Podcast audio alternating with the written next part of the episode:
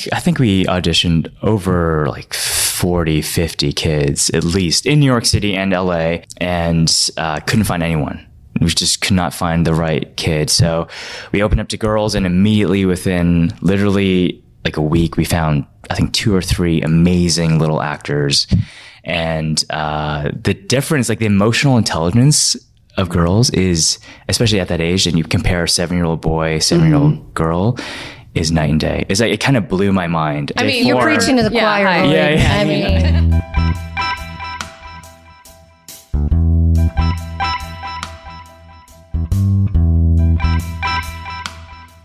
Welcome to Bitch Talk. I'm your host, Aaron, here with my co host, Ange, aka Captain Party, and our producer, Shar. And over the last 10 years, we've been elevating marginalized voices through interviews and events. Sometimes over a glass of whiskey. But if you're thirsty for more bitches, find us at bitchtalkpodcast.com and follow us on Instagram.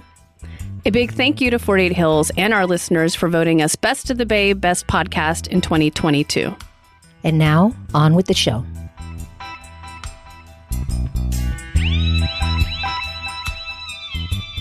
Hello and welcome. We are still here at the South by Southwest Festival, and we're covering a short film that was actually an Audience Award winner for narrative shorts.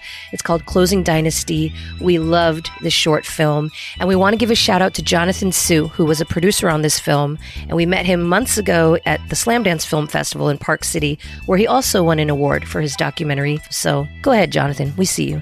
Congratulations to the entire team, and enjoy our interview.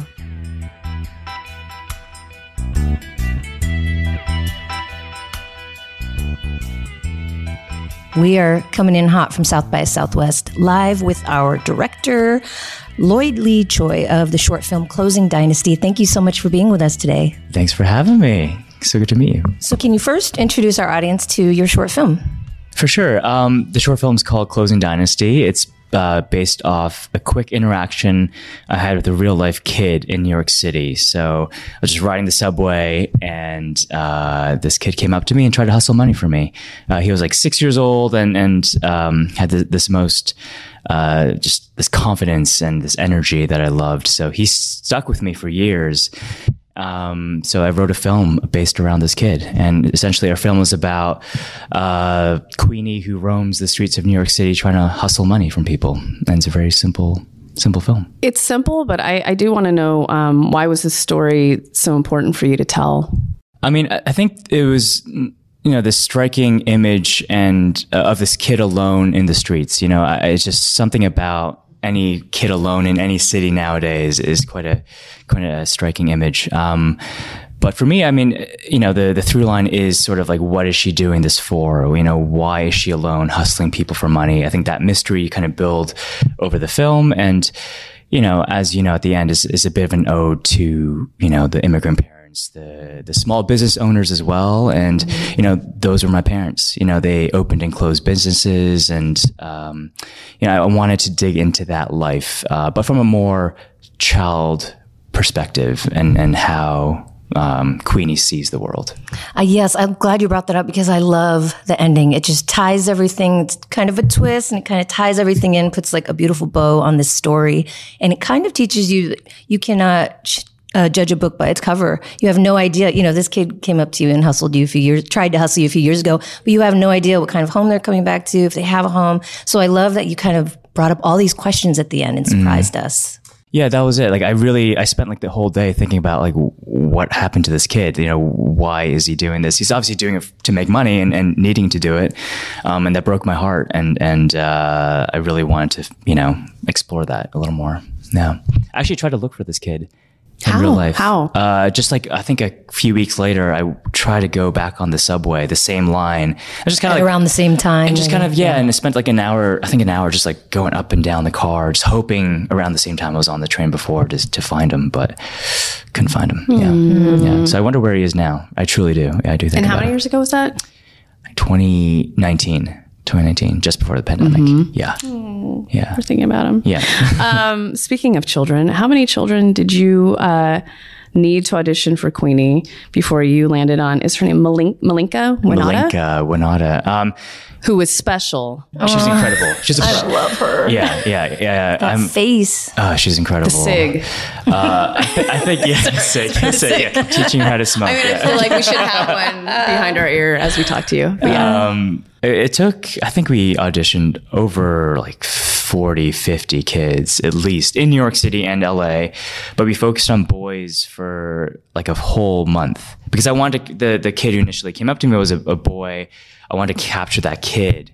Um, and, uh, couldn't find anyone. We just could not find the right kid. So we opened up to girls and immediately within literally like a week, we found, I think, two or three amazing little actors. And uh, the difference, like the emotional intelligence of girls is, especially at that age, and you compare a seven year old boy, seven year old mm-hmm. girl, is night and day. It's like it kind of blew my mind, and I, I mean should that last forever? But you really do see it in, in night and day. I mean, you're You're preaching to the choir. hi. Lloyd. Yeah, yeah, I mean, yeah, yeah. Men are definitely delayed like five to Yeah. seven years. I don't at know if you're ready for that conversation. Yeah. yeah. you know, for That's a sure. whole but, other- but you do see a, a, really stark difference at that age where she just understood everything. She knew, knew the emotionality of what's happening, and it blew my mind. So we, we mm. She was a, a clear front runner at the beginning. Yeah. Well, so you found your perfect lead, but we all know that working with children isn't easy. There's certain rules, regulations. So how does that difficulty quadruple when the child is your lead and in every scene? I know it was tough. That was our biggest challenge for sure. But she's uh, a consummate professional. Uh, She's you know more pro than most adults, I would say. Uh, and we did have eight hours a day, so it was, it was tough. How Uh, old is she? I'm sorry. Uh, She's seven. Seven. Seven, yeah. Um, but she like just killed it. You know, she was perfect in every scene. Uh, it was her first time in New York as well. She's from LA, so we flew her in, and uh, yeah, she's she's incredible. And her parents, sorry, her parents were okay with with everything. Were they on set, just kind of making sure everything was cool? Oh yeah, yeah. She, her mom is amazing. They're like, oh, she already knows how to smoke cigarettes. yeah, Don't yeah, worry. yeah, it's fine. Yeah, she- just give her the lighter. She'll she'll light it. five. No filter, actually. Yeah, Yeah. yeah. she'll roll it for you. um, and uh, yeah, the mom was incredible. She was there every day. She was so supportive. Um, and I've now we've become really close over the the whole like shoot and um, festival run. We're in Berlin just recently for the Berlinale. We won the Crystal Bear there. Uh, she went on stage. She did Q and A's. She signed autographs.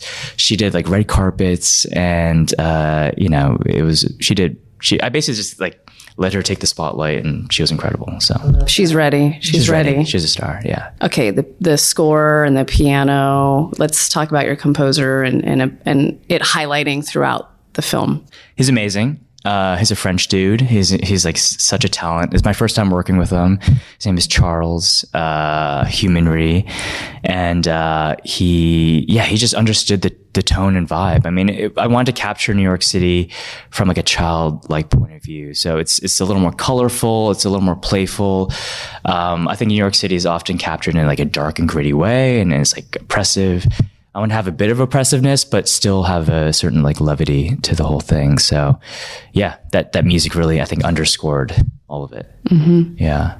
So the other side of that, I was wondering how the streets of New York reacted to you filming, following this young girl around the streets. Did could they not care less because it's New York, or were people like, "Give me a, can I bum a cigarette?" You know, asking her if they could have one or what? New York's amazing. I mean, it's it's it's uh, honestly. It, we were, I was so I'm always like humbled by New York, but also I love New York more. I shoot in it. Um, uh, she made money on the streets. Like she actively made people gave her money. Like you know, I, would've, I don't know how totally. much. Yeah, Yes. like someone gave her like five bucks to buy a rose from her. You know, when she was trying to peddle roses, and everyone, a lot of people, we had to cut it out, obviously, but a lot of people came up and said like, "Are you okay? Like, where are you?" Yeah. like, how are you? And, um, you know, we had a couple incidents of some crazies coming up and, you know, uh, being a little nuts, but otherwise, like, it's, they just kind of, uh, we had to cut a lot of moments out because it was too nice, you know, too welcoming, too warm, uh, which often people, you know, misinterpret the city for. So, yeah. Yeah. Wow. Well, congratulations on a beautiful short film. Again, we've been speaking to the director Lloyd Lee Choi of Closing Dynasty. Thank you so much. Appreciate it.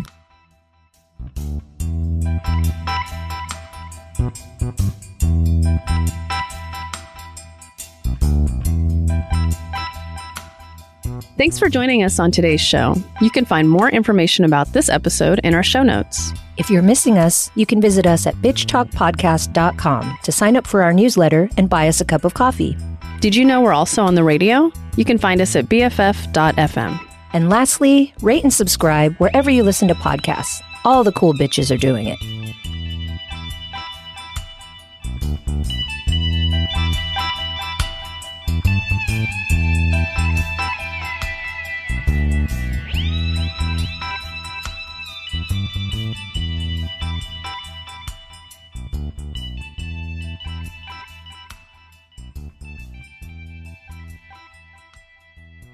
This podcast is a proud member of the BFF.FM podcast network. Learn more at podcast.bff.fm. BFF.FM, best frequencies forever.